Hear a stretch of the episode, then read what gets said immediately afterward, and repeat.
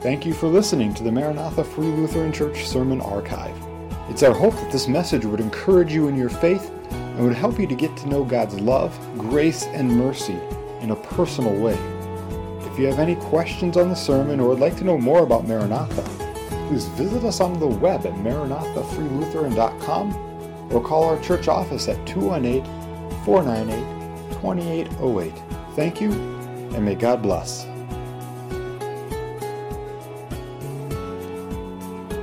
Loud enough, but uh, they need it on live stream as well. So, again, good morning. Uh, may grace, mercy, and peace be multiplied to you this morning.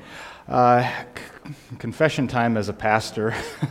Sometimes sermon titles write themselves. Maybe there's a, a, phrase from the text that jumps out at you or, and summarizes the message. Maybe there's an overall arching theme that, that captures the gist of the sermon, or maybe there's just something catchy that clicks with it. Sometimes, however, the sermon title is the last thing I write and get to Rhonda so she can print the bulletin, as is the case with this morning's sermon text. And it was especially amplified this week when I could not stop humming or, singing Hey Jude by the Beatles. Um, but instead of, of, of, Paul McCartney reminding Jude over and over and over again to let her into your heart, uh, our sermon text today, uh, Jude, the author of that book uh, that bears his name, calls out to us and says, Hey, hi, how are you doing? And so this morning we're going to listen along when Jude says, Hey. Um, during the fall, during last winter, Pastor Lloyd and I have been preaching our way through 1st and 2nd Peter. And really, you can't rightly uh, study 2nd Peter without studying Jude. There's a lot of similarities there under the inspiration of the Holy Spirit. There's quite a bit of overlap, uh, but that doesn't mean that we can't learn from Jude. And this morning, we're actually going to study a majority of this short letter. It's only one chapter in your Bible, but as you're going to discover this morning and in the next few weeks, uh, there's a lot of depth to Jude. Uh, this morning, we're going to approach this text section by section. The first section that we're going to look at is the shortest, um, but I'm still going to ask you to rise as you are able uh, for the reading of God's Word. I should say, if you're looking for your Bibles, Jude is uh, right before Revelation, so just go to the end and then a few pages back, and you will find Jude.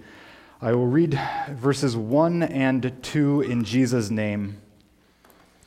Jude, a servant of Jesus Christ and a brother of James, to those who are called, beloved in God the Father, and kept for Jesus Christ.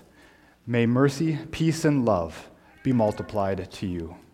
Heavenly Father, Lord, thank you for this, your word. Your word is truth. Please sanctify us in that truth this morning. And as we come and we look at this letter uh, that Jude left us, uh, that he wrote to your church to encourage us, to edify us, to strengthen us, we pray that you would be here with us in our midst. Encourage us, edify us, strengthen us according to your word. It's in Jesus' name we pray.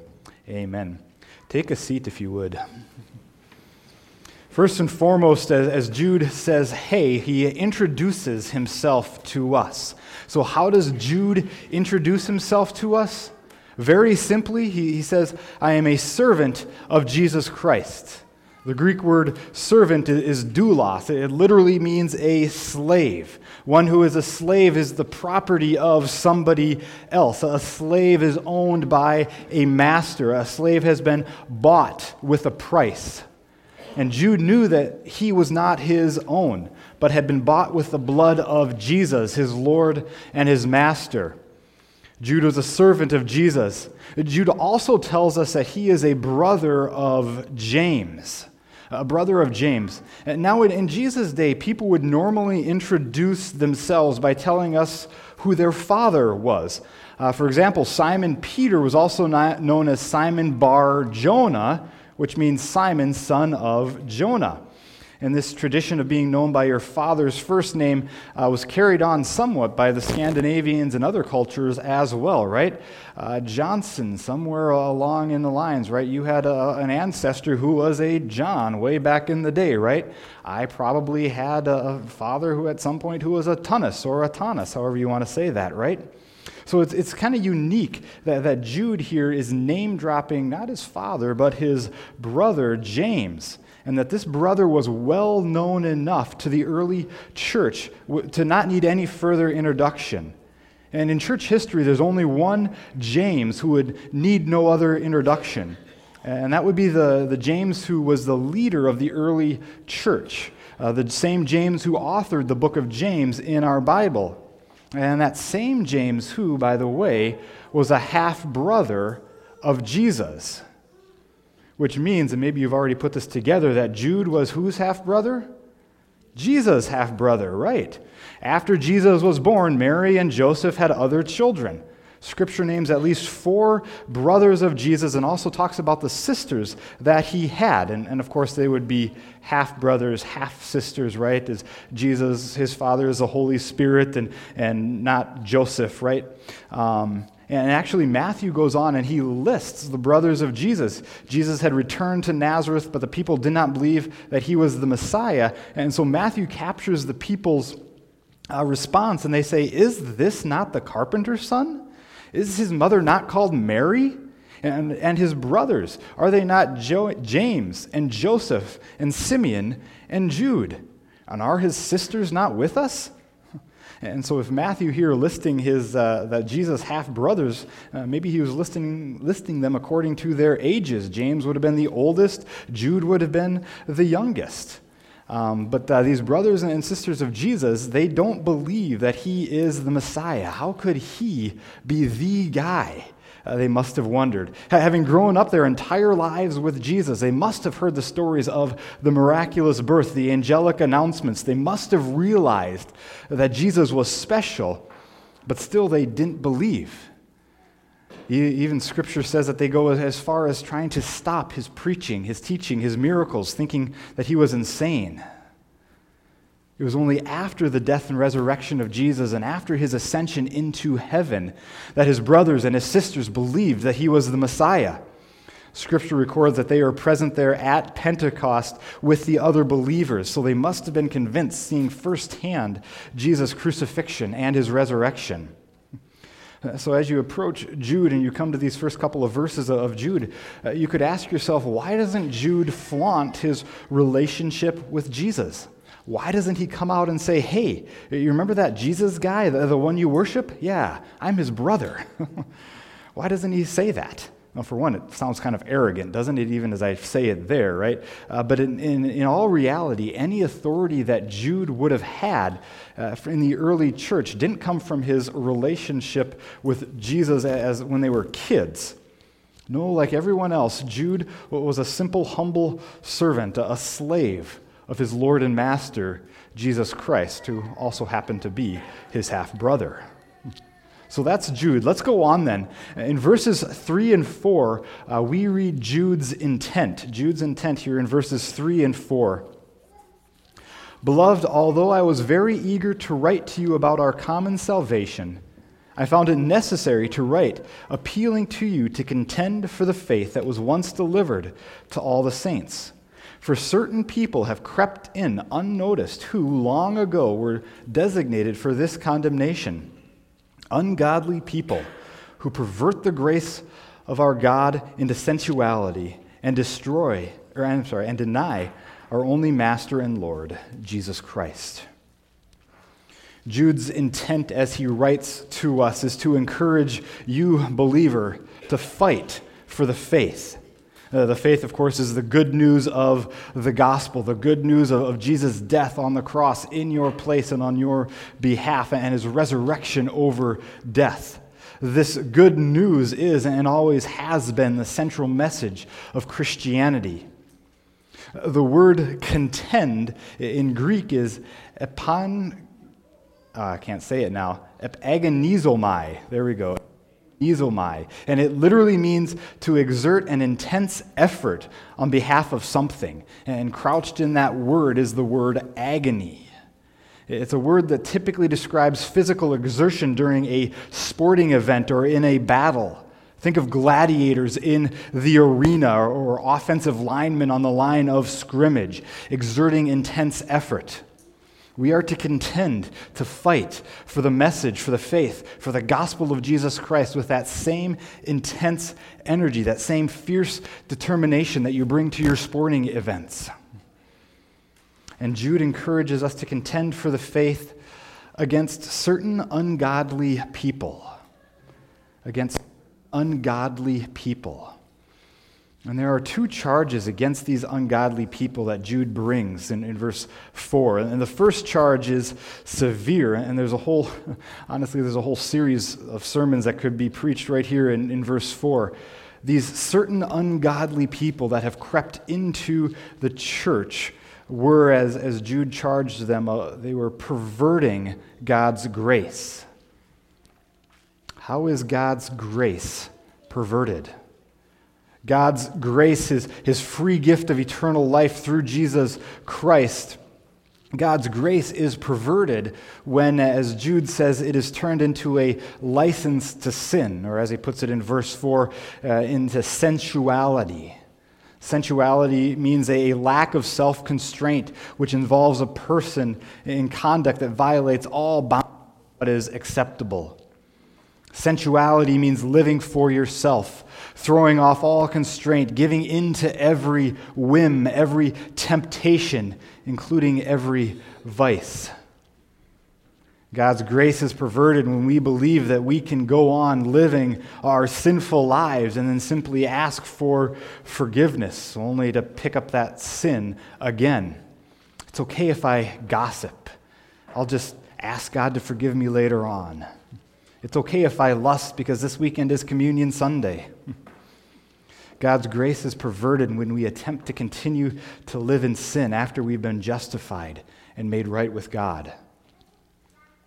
This is what Dietrich Bonhoeffer, the German Lutheran pastor and theologian, called cheap grace. In his 1937 book, The Cost of Discipleship, uh, Bonhoeffer defined cheap grace this way and this is a longer quote, but I think it's, it's pretty powerful. Bonhoeffer said, Cheap grace is the deadly enemy of the church. Cheap grace means grace sold on the market like, like cheap jack's wares. The sacraments, without the forgiveness of sins, and the consolation of religion are thrown away at cut rate prices. Grace is represented as the church's inexhaustible treasure from which she showers blessings with generous hands without asking questions or fixing limits. Grace without price, grace without cost. The essence of grace, we suppose, is that the account has been paid in advance, and because it has been paid, anything can be had for nothing. Cheap grace means the forgiveness of sins proclaimed in a, in a general way, the justification of the sin without the justification of the sinner. He goes on to say, cheap grace is what we bestow on ourselves. Cheap grace is grace without discipleship, grace without the cross, grace without Jesus Christ living and incarnate.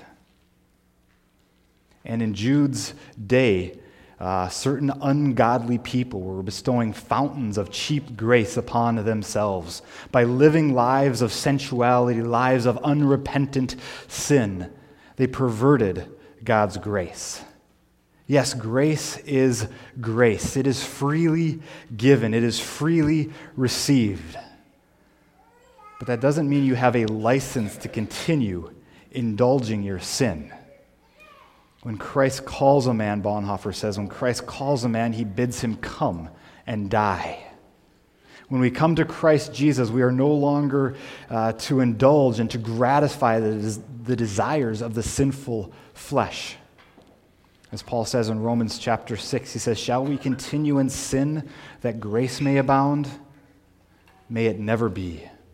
As Christians, we are to, to lay aside our sin, to no longer gratify those sinful cravings. We are to fight against the flesh. And now, of course, this doesn't mean uh, that we are perfect the moment we come to Christ or anything like that. No, we still struggle with sin, right?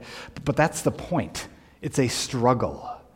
Uh, we, we don't abuse God's grace, but we freely receive it when it is offered. We turn from our sin, we repent of it, we find forgiveness in Christ Jesus our Lord. Abusing God's grace, perverting it into sensuality, is a problem, a huge problem then and now. But let's go on. The, the second charge that Jude has against these certain ungodly people flows from the first. Having perverted God's grace, they deny the Master and Lord, Jesus Christ. They've, they've turned from him, setting up a God of their own invention. This denial of Jesus flows logically from their own perversion of grace. If there, is, if there is no sin, if all sin is okay, then why do we need Jesus anyway? Once God's grace is perverted in such a way, a denial of who Jesus is, our Master and our Lord, is right around the corner. Let's go on. So far, Jude's introduction, his intent has been pretty clear, straightforward, accusatory as well. But in this next section of Jude's letter, it can cause us to scratch our heads sometimes, if we're honest, even as, as pastors.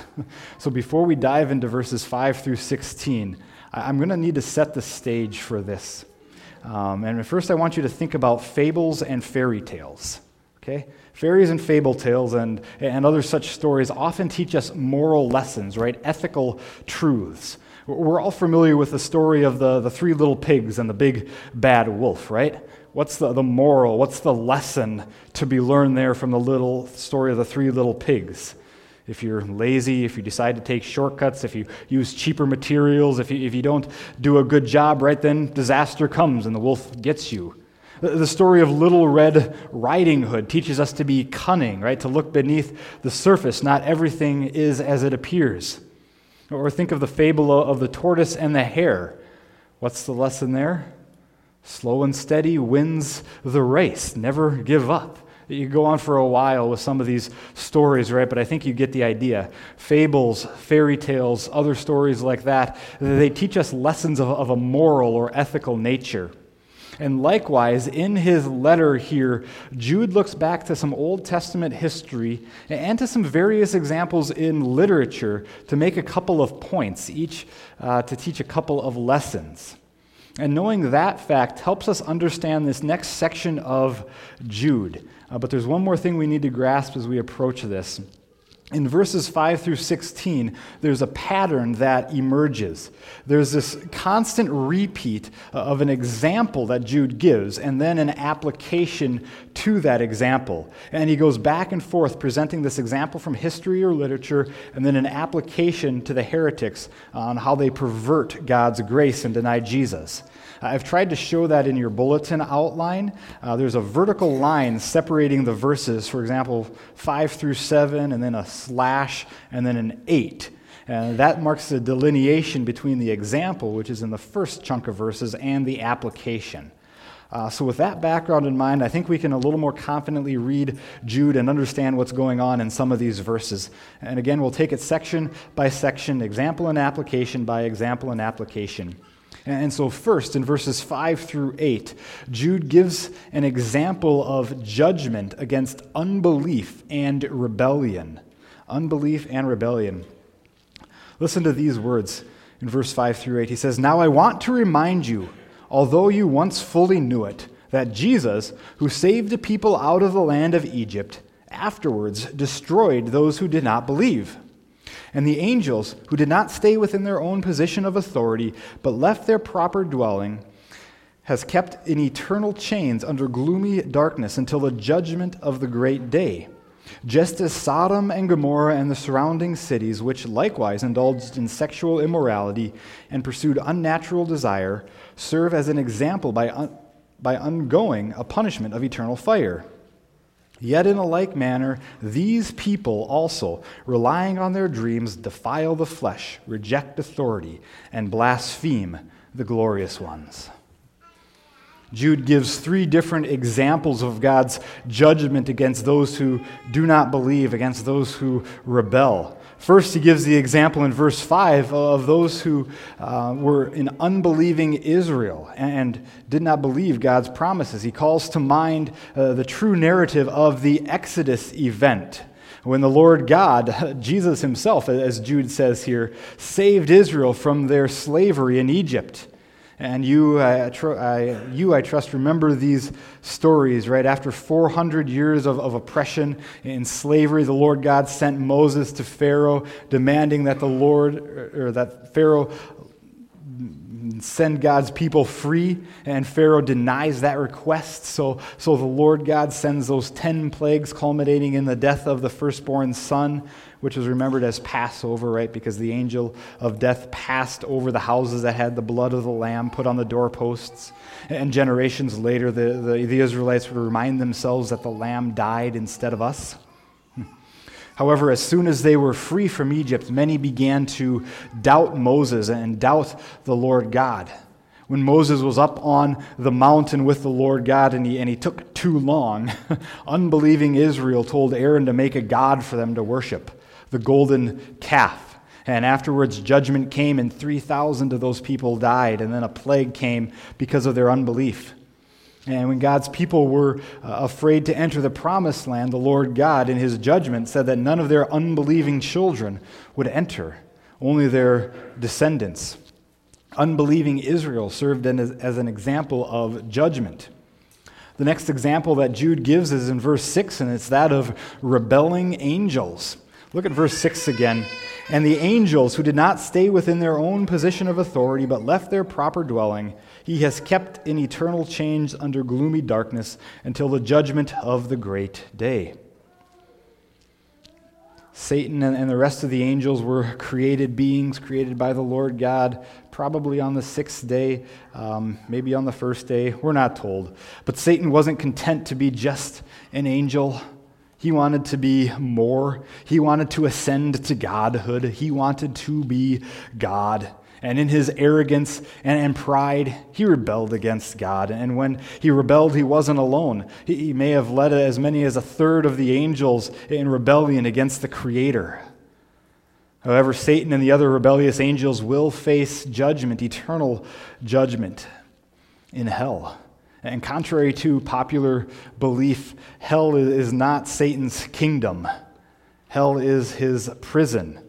Jesus says in Matthew 25 that hell was prepared as a prison for Satan and these angels. And one day, when Christ's second advent arrives, Satan will finally, once and for all, be vanquished into the lake of fire, into hell, into his prison where he will face eternal judgment. Rebelling angels, Jude says, serve as an example of God's judgment. And then there's a third example that Jude gives, and it's in verse 7, and that's of Sodom and Gomorrah. He says, Just as Sodom and Gomorrah and the surrounding cities, which likewise indulged in sexual immorality and pursued unnatural desire, serve as an example by undergoing a punishment of eternal fire. Sodom and Gomorrah are infamous, of course, for their rampant sexual immorality, which included homosexuality. They were on the receiving end of God's judgment, of his punishment. So, with these three examples in front of us, the application then to the heretics, to these certain people who pervert God's grace and deny Jesus Christ, is found in verse 8. Yet, in a like manner, these people also, relying on their dreams, defile the flesh, reject authority, and blaspheme the glorious ones you can almost hear some, some accusation in Jude's tone. These people, these people who have come into the church and perverted God's grace, these people who claim to be Christians but have denied our Master and our Lord, these people. And these people apparently were having dreams, visions that were contrary to Scripture.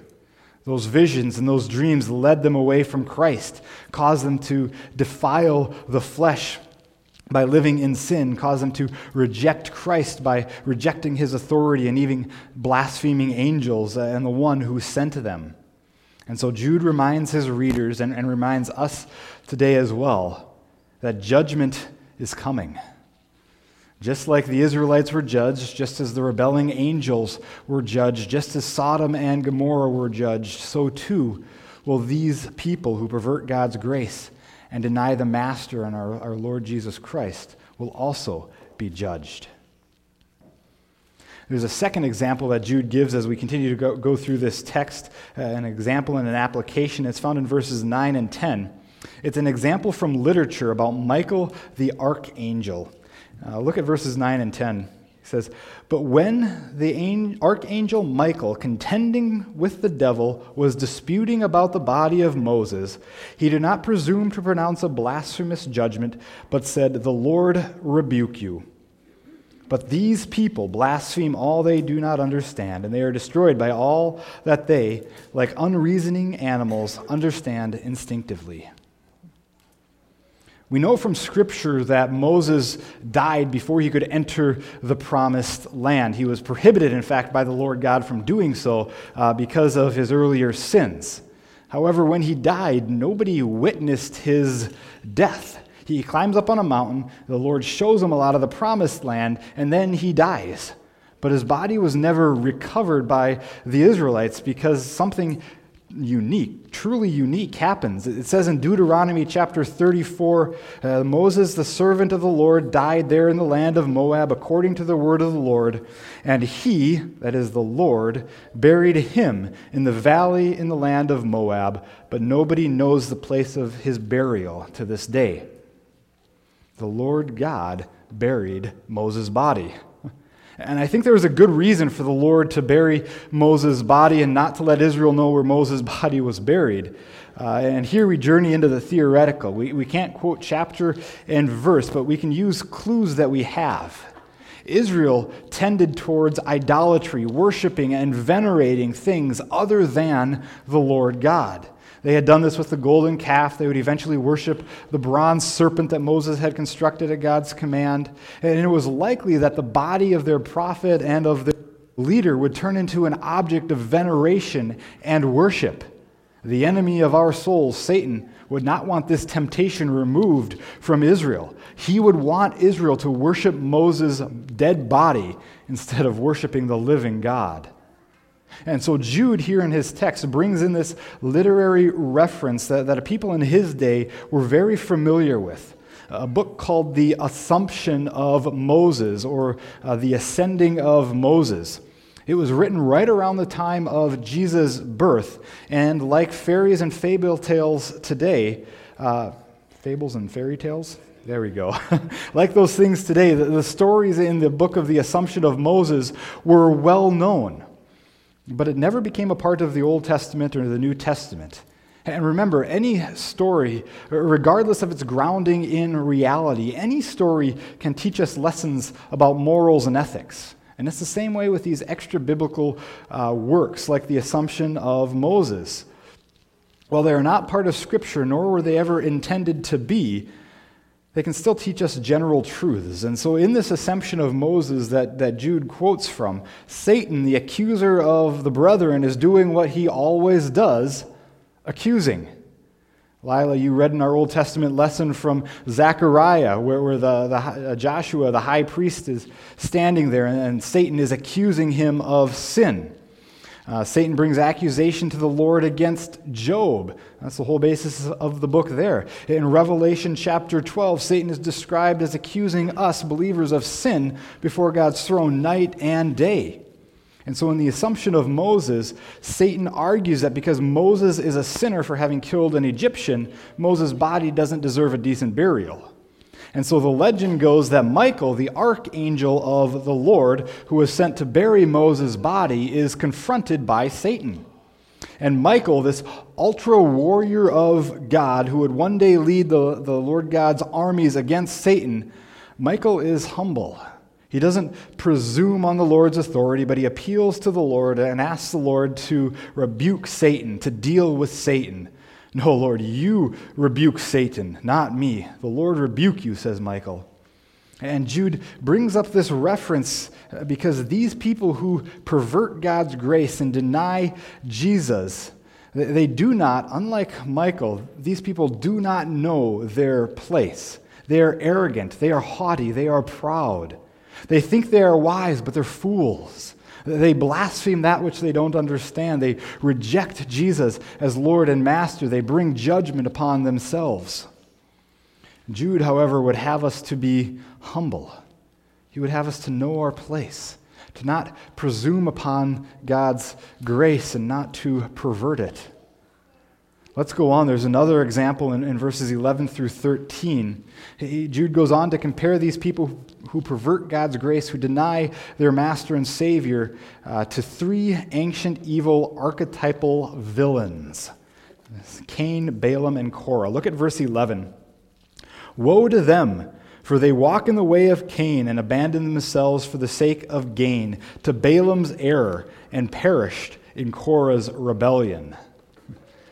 If you were to ask a sci-fi or a fantasy fan, you know, movies, books, who the worst bad guys from, from literature or film in the last hundred years would be, uh, a couple of names might rise to the top. Sauron from Lord of the Rings, Darth Vader from Star Wars, he who must not be named from Harry Potter, right? These are archetypal villains. They are so evil, so bad, that they become the definition, the embodiment of evil. They're so evil, other bad guys aspire to be them. And in verse 11 here, Jude mentions these three villains of the Old Testament that were so evil, so bad, they became the archetype of evil Cain, Balaam, and Korah. Cain, of course, was Adam and Eve's firstborn son. Uh, Cain is infamous for the murder of his brother Abel. Balaam was a prophet who was hired to curse Israel. Uh, he didn't. Remember, his donkey saved him from that error. But Balaam would go on to lead God's people into extreme sexual immorality. And Korah challenged the leadership of Moses, enticing others to do the same. And these three men, Cain, Balaam, and Korah, were, in Jude's mind, the archetypal villains, the bad guy's bad guy of the Old Testament. And in an application to those heretics, those who pervert God's grace, those who deny their master and Savior, Jude gives six different comparisons. Look at verses 12 through 13. He says, These are hidden wreaths at your love feasts, as they feast with you without fear, shepherds feeding themselves. Waterless clouds swept along by the winds, fruitless trees in late autumn, twice dead and uprooted wild waves of the sea, casting up foam of their own shame, wandering stars for whom the glory or for whom the gloom of utter darkness has been reserved forever. All of these things that Jude mentions are things that go against the natural order. Clouds that don't contain moisture, trees that don't bear fruit in their season. Those who pervert God's grace and deny Jesus are like that. Paul calls them, or I'm sorry, Paul, Jude calls them hidden reefs. That's your love feasts. Reefs, coral reefs, right? Well, beautiful to look at. They can be dangerous to passing ships. Uh, it would be easy for a ship to, to run aground and tear a hole in her keel if the captain doesn't know their location underwater. And then the love feasts, the, the agape meals, were the, the communal meals, much like our Wednesday night celebrations or the soup and sandwich brunch that we'll have after the service. These love feasts were those communal meals that culminated in a celebration of the Lord's Supper, Holy Communion. And those who pervert God's grace, those who deny Jesus, all go against the natural order of things. It is natural, once you have asked forgiveness uh, for some wrong, to stop that wrong. But these certain ungodly people have asked for forgiveness only to keep on sinning. It goes against the natural progression of forgiveness. And then there's a final example in Jude from literature uh, that we need to look at. It's in verses 14 through 16. Jude gives the example of God's judgment through Enoch. Again, verses 14 through 16. It was also about these that Enoch, the seventh from Adam, prophesied, saying, Behold, the Lord comes with 10,000 of his holy ones to execute judgment on all and to convict the ungodly of their deeds of ungodliness that they have committed in such an ungodly way, and of all the harsh things that ungodly sinners have spoken against him. These are the grumblers, malcontents, following their own sinful desires. They are loud mouthed boasters, showing favoritism to gain advantage. Enoch. Enoch was unique. He gets just a couple of verses in the book of Genesis, and they're sandwiched in, in the midst of a huge genealogy in, in Genesis chapter 5. But there's a, and, and there's a lot of speculation that goes along with him. Scripture defines him as a man who walked with God. Walking with God was a reference to his character, to his morals. He was upright, following the ways of the Lord, living in a right relationship with the Lord. Yet, what's remarkable is that Enoch walked with God in a culture that didn't. Enoch was also unique in that he did not experience death. It says in Genesis 5:24 that Enoch walked with God and he was not, for God took him. And because Enoch did not die, because the Lord took him, uh, there's a lot of speculation and stories, legends really, about this man. And just as earlier Jude had referenced a book outside of Scripture, he, he does the same thing here in verses 14 and 15. This time, the literary reference is the book of Enoch.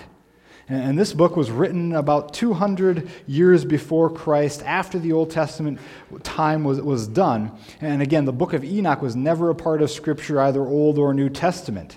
Uh, the book of Enoch takes creative license, uh, quite a lot of creative license, and invents what Enoch must have seen or heard after he is ushered into heaven.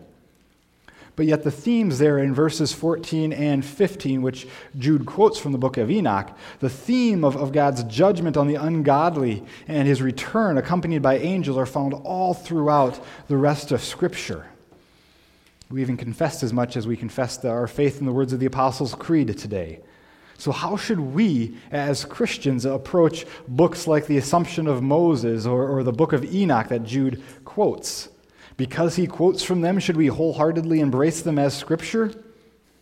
No, not at all, right? Just as, a pastor might quote a, a movie or a song without fully endorsing that song, that movie series, that album, whatever, so too does Jude quote from texts that his audience would have been familiar with. It does not mean that he gives his endorsement to those works, just to those phrases that are quotes that he references. And again, the, the emphasis for Jude is that judgment is coming on the ungodly. These heretics who pervert God's grace, who deny the Master, are, as he says in verse 16, malcontented grumblers, following their own sinful desires while boasting loudly and showing favoritism. For them, Jude says, judgment is coming. Judgment is coming, but the Lord is patient. The Lord is long suffering. He's not desiring that any should perish, but that all should come to eternal life. And so the Lord waits, patiently waits for people to return to Him. But there is coming a day when that patience will expire, will it will, when it will run out. The Lord Jesus Christ will return to judge the living and the dead. One day you will be judged. Yet God has provided for you the means of salvation Jesus Christ. By his death on the cross, by faith in his name, judgment passes over you for the sake of his son. Because Jesus took your punishment, took your judgment, took your sin on himself. And by his death on the cross in your place and on your behalf, and by his resurrection from the dead, Jesus paid for your sin.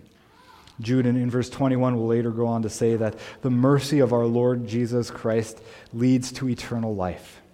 And if you haven't yet experienced that mercy, if you've never received the forgiveness of sins, if you don't know if the Lord's judgment will pass over you for Jesus' sake, come today and receive his mercy and his grace. He is waiting for you. He longs for you. He desires for you to come home. This morning, we have the opportunity to receive God's grace in a visible, tangible way as we receive the Lord's Supper. This grace is not cheap, it is costly. And as Dietrich Bonhoeffer said, it is costly because it costs the Son of God his life. You were bought with a price. What God cost, what cost God much cannot be cheap for us. Heavenly Father, Lord, we thank you for the book of Jude. Well, there's a lot in here that we didn't even touch or scratch the surface of, Father, but we thank you for these truths. Lord, we know that judgment is coming. We pray that our own hearts would be ready, uh, that they would be prepared to meet you one day. Thank you for the forgiveness of sins found in Jesus. Thank you for your grace, grace that makes us whiter than snow. And if there is anyone here who's not living in that right relationship with you, we pray that this day would be the day that they receive you, that they humble themselves, that they repent of their sins, and that they turn to you. You are gracious and we love you. It's in your name we, name we pray. Amen.